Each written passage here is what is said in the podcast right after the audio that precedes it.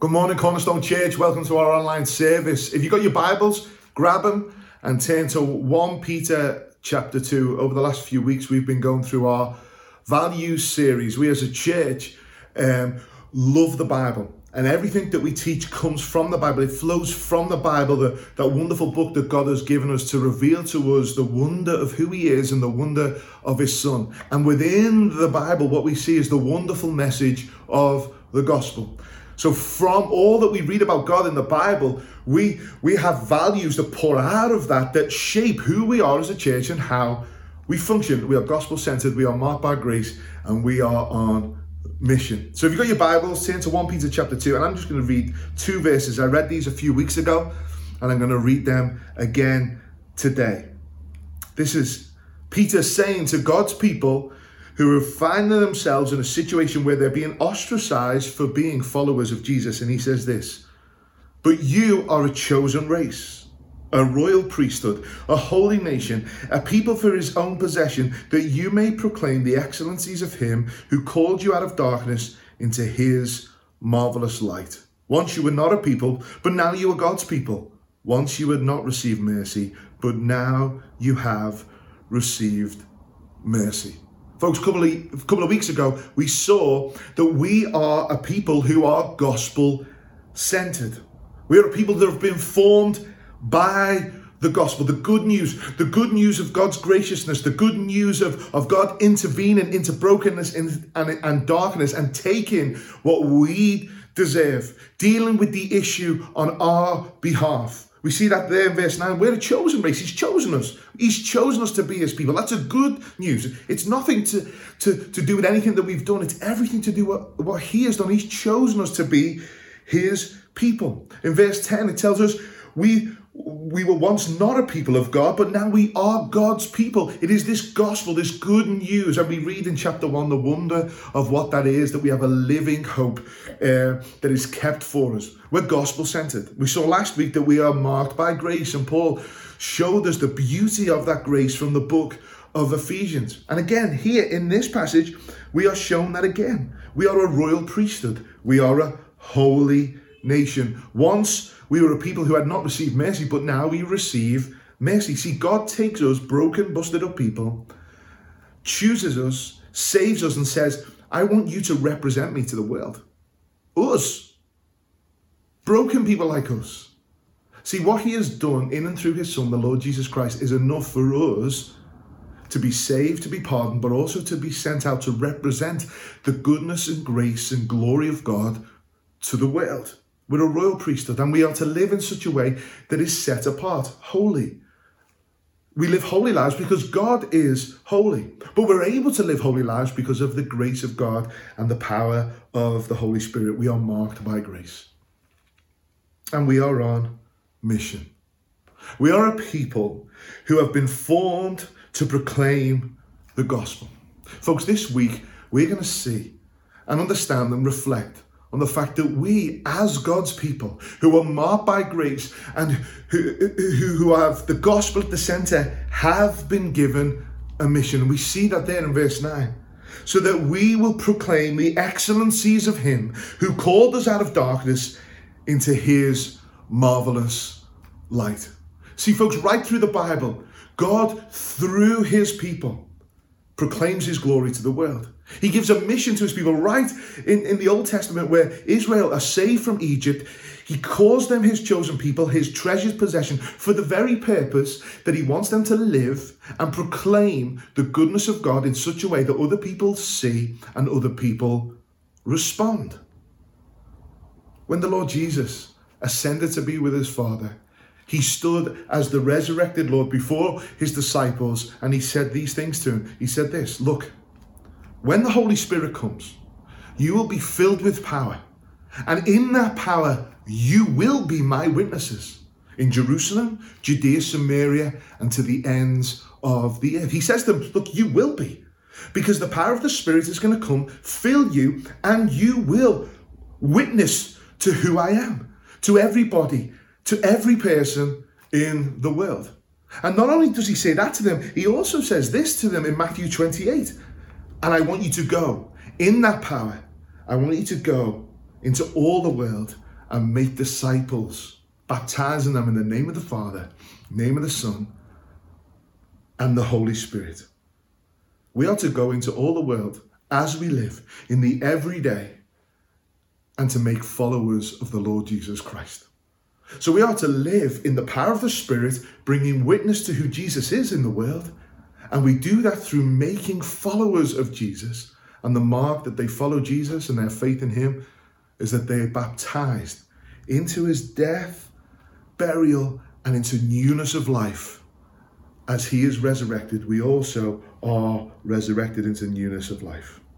Folks, the mission is that we are to proclaim to people the excellencies of Jesus, what he has done for us, and we are to show them what it means and what it looks like to be a follower of the Lord Jesus Christ.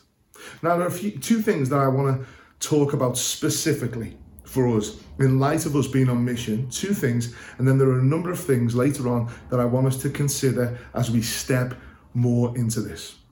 First one is this the gospel centered people who are marked by grace will live in ways that cannot be ignored. See, the simple fact that Peter is writing to this people shows that they are living in a way that is that it, that is not being ignored. They're being ostracized. There's something about them that is setting them apart from the culture and the society that they find themselves in.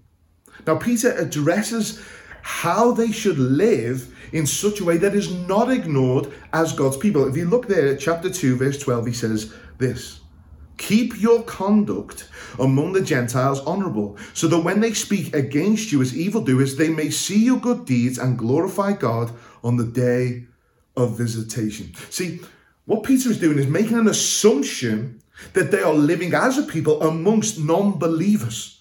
So they are living their lives as Christians in such a way that shows to the world that they are different. And and and and and, and because of that, they have an issue. Now, what Peter is saying is, I want you to live in such a way that cannot be ignored. One, they cannot ignore that you love Jesus. I want you to live in a way that is honorable. See, they may have an issue with the message, Peter says, of Jesus and speak against you but I want you to live in such a way that they can't deny your love for them. That they can't deny your love for your streets. That they can't deny your love for your city. Now, folks, people will respond differently. There will be those who look in and say there's something about the way they live. There'll be others that look in and go, they are Jesus followers. They are crazy. They haven't got a clue. They may even move towards things of, of, of, of proclaiming that we are bigoted, that we are ignorant because we follow the Lord Jesus Christ. And there may be those who totally speak evil. So Peter is saying here, I want you to live as gospel centered people who are marked by grace in a way that cannot be ignored. Because to live in a way that cannot be ignored opens up the door, helps us to live in light of the mission that we have been given. See, what's interesting is where it says there in verse 12 about speaking evil is against you, it is interesting. What Peter is saying, people are going to slander you. People are going to say things about you as God's people that aren't true. People are going to misunderstand, misinterpret. People are going to have their own perspectives and use that to criticize. See, Peter is saying, I want you to respond to that slander in an honorable way, in a sound way in a way that is countercultural, in a way that is different to the rest of the noise, that is different to the way other people may respond when they are slandered. In a way that shows that we are the royal priesthood that he says that we are. In a way that is set apart, holy, different, in a way that is just like Jesus. Jesus, who was hanging on the cross Jesus, who was being slandered, who was being mocked, who was being killed. And what does he say? Father, forgive them, for they know not what they do. Folks, this is not about taking the higher ground. This is about living out a gospel centeredness and lives that are marked by grace in such a way that opens up the opportunities to proclaim the excellencies of Jesus. We are to live in ways that cannot be ignored. As a people who are on mission, who are gospel centered, who are marked by grace, we'll always be asked to give a reason for the hope that we have. We will live in ways, if we are gospel centered and marked by grace, that will always provoke questions. See, Peter in his letter unpacks what it looks like as God's people in all different contexts. He talks about men and uh, husbands and wives. He talks later on about what it looks like to, to lead in, in light of the truth of the gospel, in light of being marked by this grace of God. And one of the things he talks about is suffering for the sake of Christ. So he's dealing with this specific issue for these specific churches who are suffering because they are followers of the Lord Jesus Christ.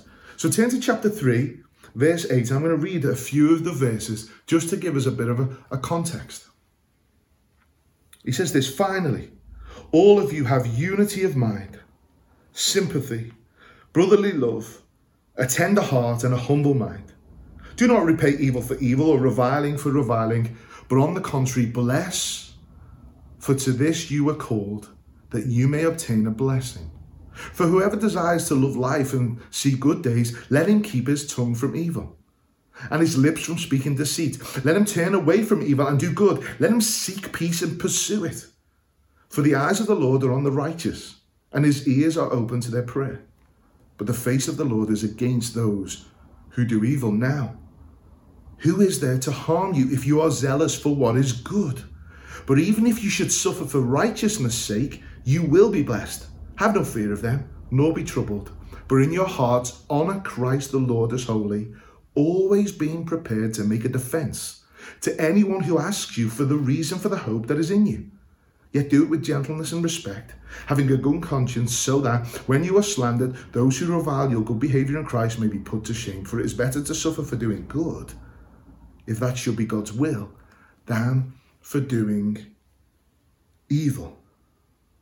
See, folks, even when we are being ostracized for following Jesus, of which that is becoming more prevalent and will become more prevalent in our culture and in our time. Peter is encouraging the church there, and we also are being encouraged as God's people who are gospel centered and who are marked by grace. That as we step on out in mission, we will suffer for the name of Jesus. And what he's saying there, it is better to suffer for the name of Jesus than to suffer for being evil or to suffer for things that you do that is wrong. So, what he is saying is that we are to live in such a way that actually displays the hope of this um, living hope, this inheritance that we have that, that, that, that provokes questions. Why is it that they're responding to this in such a way? Why is it that they're dealing with these things in a way that seems very different to the way that I would deal with them? It provokes questions. And what he says is live in such a way, whether that is in the good times or the bad times of suffering, wherever that suffering is, and specifically in this passage, the suffering for the name of Christ. We are to live in such a way that provokes questions amongst people who ask, What is this hope that you have? What is this hope that shapes the way you live? Folks, if we are gospel centered and we are marked by grace and we are on mission, people will see the hope of Christ and they will not be able to comprehend it. I want to tell you a story about somebody in our church, somebody in our church that, that, that, that's got children, who's got a son from a previous relationship, and then a number of years ago, there were difficulties regarding whether or not he was allowed to see his son. And one of the difficulties that came up was because this person wanted to read the Bible with his son when he was staying with him. That became a real issue. It became such an issue that different people got involved. The local school got involved that the, the boy was going to. And one of the things that was said was, why can't you just be like a normal dad and not read the Bible with your son? This person said, no, I'm his dad and I'm going to read the Bible with him. He suffered for righteousness' sake. And there were questions.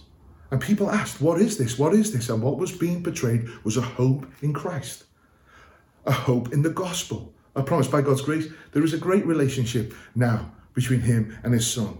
And he was able to see his son after some time by God's grace. Folks, People can't comprehend the decisions that we make and can't comprehend the hope that we display, even in some of the most difficult times that we find ourselves in. Now, for some of us, we absolutely get this. But for some of us, this is not our experience, and you may be even a little bit baffled. Well, people never seem to ask me about the hope that I have. See, for some of us, we know our lives, if we're honest, don't reflect what is being said, don't actually reflect what we say that we believe. See, we, we say we get the gospel, we say we love Jesus, but maybe the people that we live in the midst of don't know that and actually don't see that. Maybe the way that we deal with issues and, and difficulties, whatever it may be, is just like everybody else. So therefore, we aren't noticed. Therefore, questions aren't provoked. Therefore, our behavior is ignored because it's like everybody else. Folks, can I suggest one reason why I think that that is the case for some of us? I think it's the case for some of us because we have missed the mission that God has given us as His people. And we've made the mission of our lives not about proclaiming the gospel of Jesus, but about seeking comfort and security, which will mean actually not talking about Jesus. And that will become more prevalent because it is becoming increasingly more uncomfortable to talk about him. See, we're not living lives as missionaries, we're actually living lives as consumers in all areas of our lives including church. See, the mission of our life has maybe become I need to get everything being right for me. But the message of 1 Peter is that you are a follower of Jesus. And to be a follower of Jesus means that it's not going to be comfortable. And a follower of Jesus has the gospel at the center, is marked by the grace of God, and steps into the mission that God has given them. This is not a take it or leave it mission. It is a mission that we are compelled to be part of. We are moved to be a part of. We are called to be part of. We are commanded to be part of. Because of what Jesus has done for us and what he promises. See, folks, when Jesus called you to follow him, he called you to be part of the mission. And to be part of the mission, it is about denying yourself Another way of putting it, it's forgoing your comfort. It's about taking up your cross and following Him. And for us, the discomfort is being rejected, it's being ostracized. The discomfort is people misunderstanding, the discomfort is slander, the discomfort is people speaking evil about us. As we step in and try and proclaim and show and live the wonder of the gospel amongst people that we love.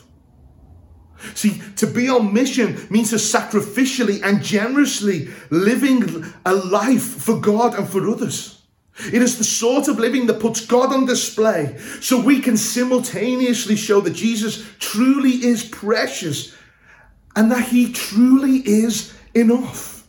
And folks, we need to hear that. We need to be reminded that in these difficult, trying times, that wherever circumstances that we find ourselves in, Jesus is enough. He's enough. He's enough when we can't open our doors and have people in. He's enough when we find ourselves on our own during times of real difficulty. He is enough when we're fearful of catching uh, the coronavirus. He is enough when our financial situations are going through the floor. He is enough. And how we live and how we respond amongst the people that we are in will be part of the mission or not. See, folks, maybe the reason why people don't ask you is because you have missed the mission. Maybe you've boiled down the mission to evangelistic events run by the church and in church buildings. Cornerstone Church. We are a church that is on mission, not because because our new nice website says that we are. Not because a pastor stands up here and says that we are. No, we are a church that is on mission because that's what it means to be followers of Jesus. And folks, if you are indifferent to that, if you don't really care, if your honest thoughts and at the gut of your life is, I really don't care about this, then the question is, do you really know Jesus? Are you really a Christian? Because, folks, without knowing Him, you don't know the mission. Without having Him, you are not on the mission. Folks, let us not miss the mission. See, this mission was given to people who have been brought from darkness into light, and their mission is to get right in the face of the darkness with Jesus together and push it back.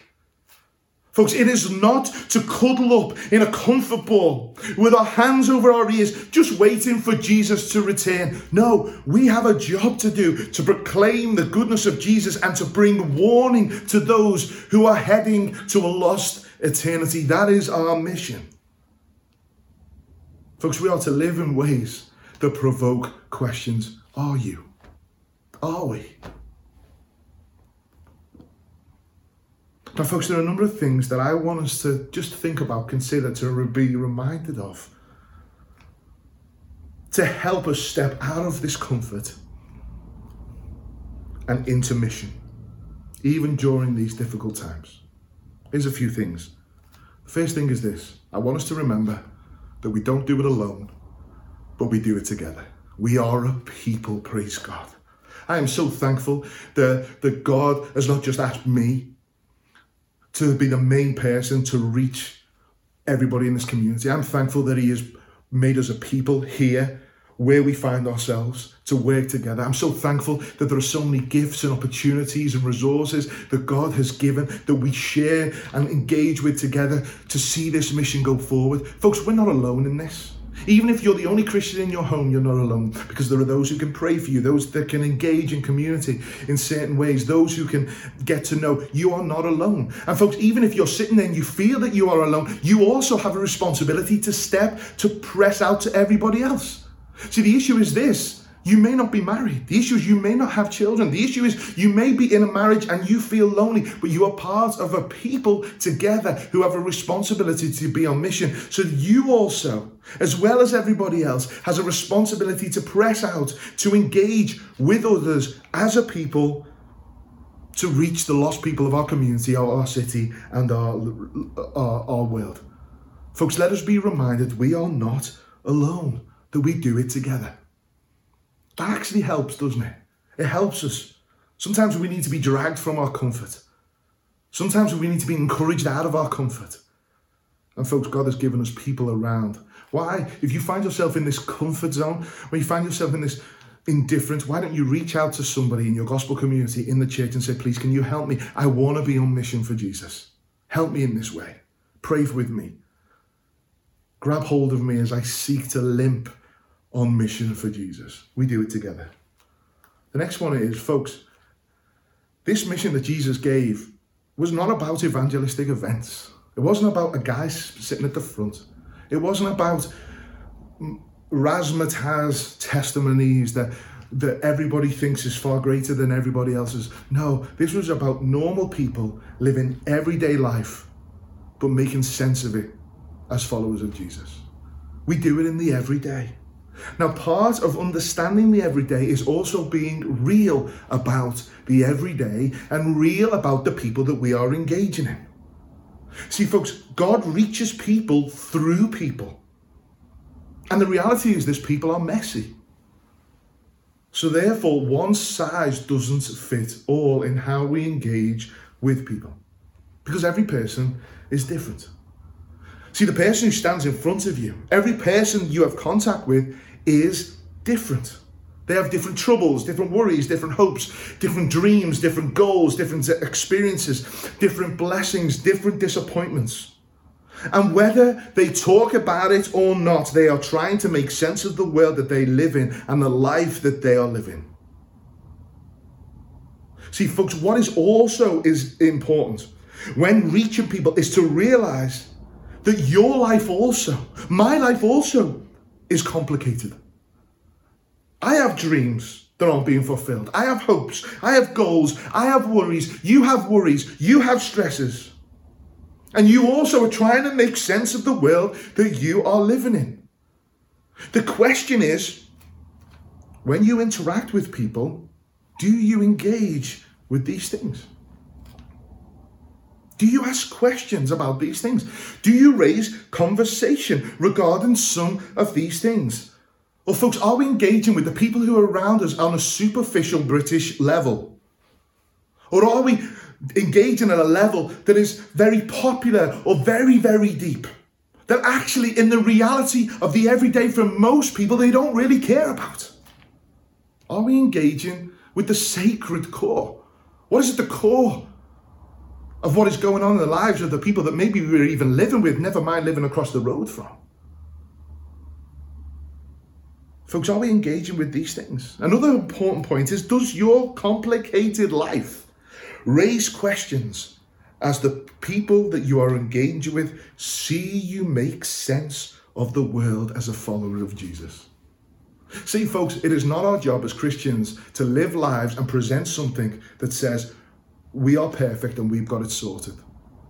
Social media has given us a platform for us to, to, to masquerade and to, to live a facade.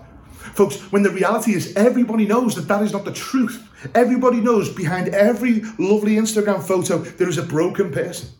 Everybody knows behind every post of how great my life is and how wonderful my marriage has been for the last 20 years that there are difficulties and broken dreams and unfulfilled hopes right through those things. Everybody knows that. But as Christians, we are called to make sense of that as followers of Jesus in such a way that provokes questions. Are we doing that, folks? Are we being real about our situation amongst the reality of the people that we're trying to reach? And are we making sense of those things according to God and who He is and who we are in light of that? Because if we are, people will notice. If we are, people will see hope. And if we are, people will be provoked to ask questions. Do they see how you talk about your life? How do you talk about your husband or your wife or your family, your mum, your dad? How do you engage, whether that's on social media or, one to one, regarding your job, regarding your health? Are you someone that claims that you have an inheritance that God has for you, but you're living your life in complete fear in every aspect? Are you saying you're part of this people of God but do nothing but criticize the church? Are you crippled with fear, even regarding this real pandemic? Or do you live a life being sensible, loving your neighbor, in reacting correctly and rightly, but with a sense of assurity and security because you know that if you get it and you die, it is not the end. That you'll be with Jesus. See, folks, the reality is this every person is different, and we need to recognize that. And that changes how we engage and it changes how we step in. In order to live and to do mission in the everyday, we need to be real with what is going on in the everyday. And not only is everybody different, everybody is the same. So we all have a common need for purpose, for meaning, for significance. See, what, what gets us up in the morning? What do we live for? What would we die for? Folks, are we engaging in the real substances of the lives of the people that we're trying to meet? Because let me tell you this, folks, let me tell you this the story of the gospel message will speak right into every issue that your friends and that you are dealing with. And the way that we step into that, the way we proclaim that, the way we actually create opportunity and credit to share that good news is that we live that good news even in the complicated issues of our lives. Our purpose, our meaning. We, we have significance because of who we are in Christ. And we live that in such a way that provokes the questions. Folks, Reaching people is not about having a series of great evangelistic events or courses throughout the year. It's about intentionally engaging and walking with people, sharing your complicated lives so that they see you making sense of it through the gospel. We do this in the everyday. Amen. Amen. See, we need to do it together.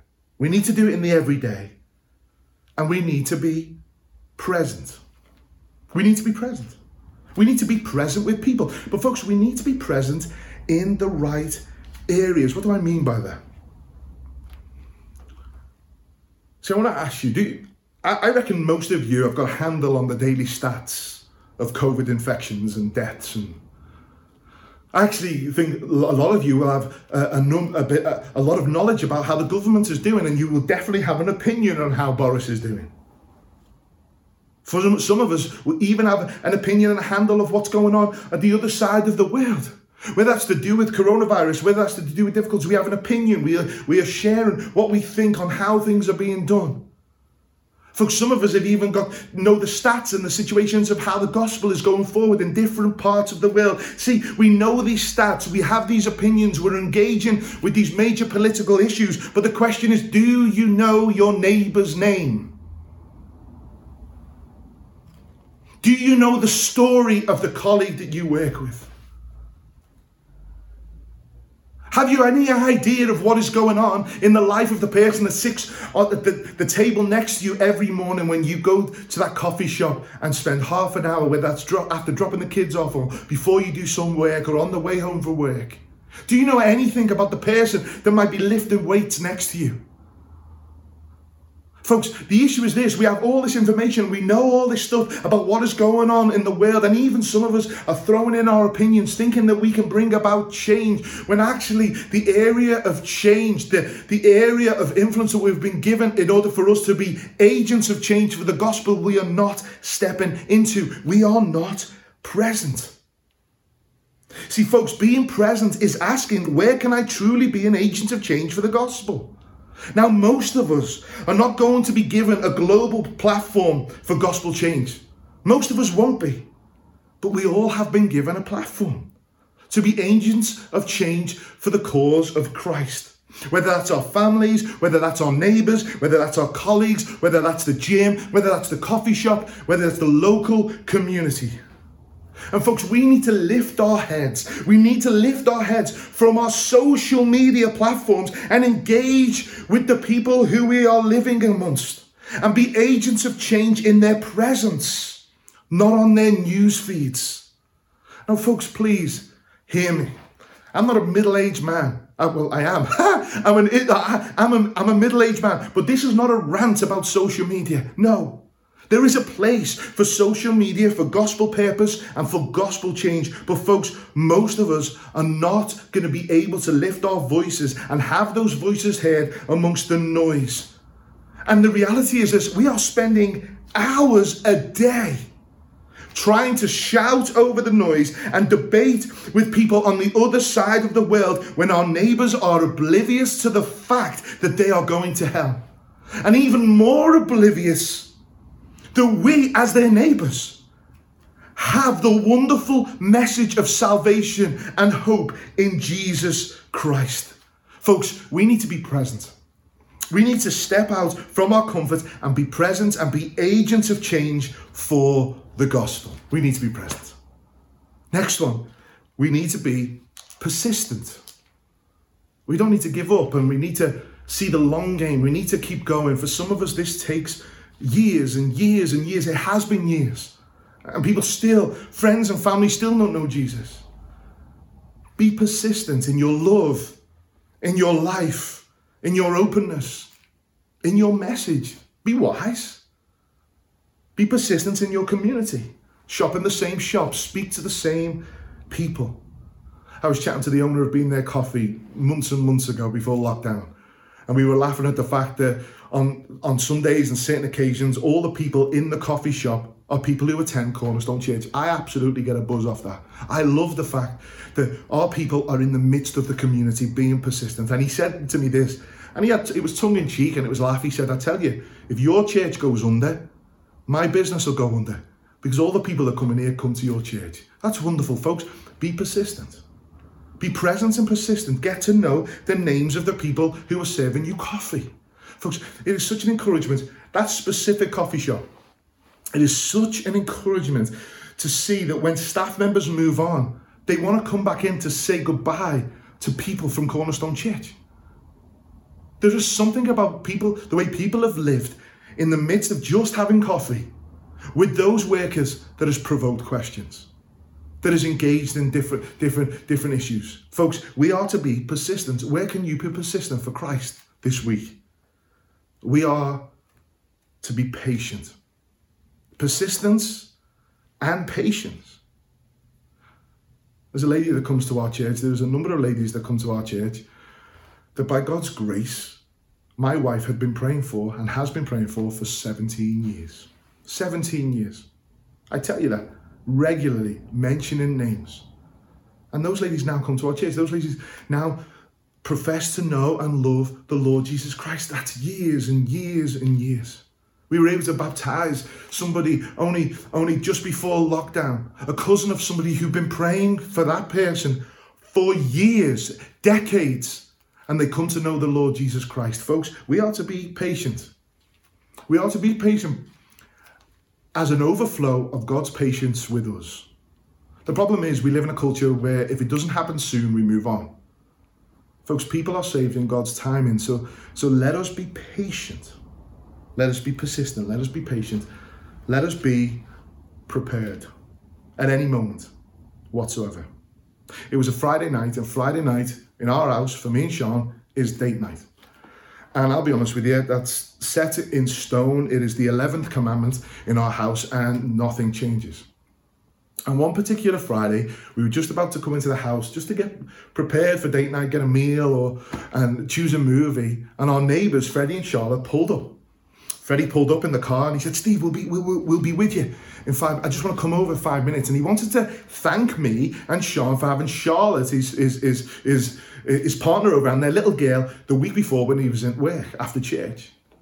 Now, Freddie and Charlotte didn't know Jesus. So they came over and they knocked on the door about half an hour later. And I thought, oh, it'll be 20 minutes just at a chat.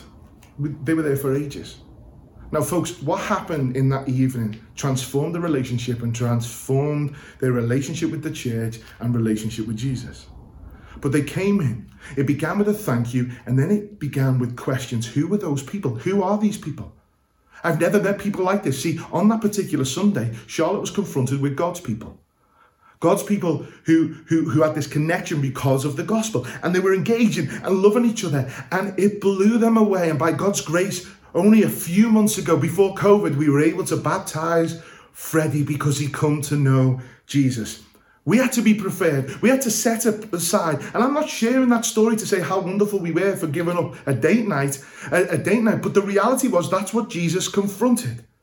What needed to be dealt with there was to give a defense, to give a, a, a, proclamation of the hope that is in us and the hope that was found amongst those people because they wanted a piece of it. We are to be prepared. And folks, we are to make this a priority. This is the priority of our lives. To love God and to love others, to live for God. It is the priority. To be on mission, to tell other people about Jesus. And therefore, if it is a priority, we will make it a priority and it will shape our decisions. Let me tell you this story. In a number of years ago, a long time ago, we used to play football, a gang of us in church. There were some Christian guys, non Christian guys.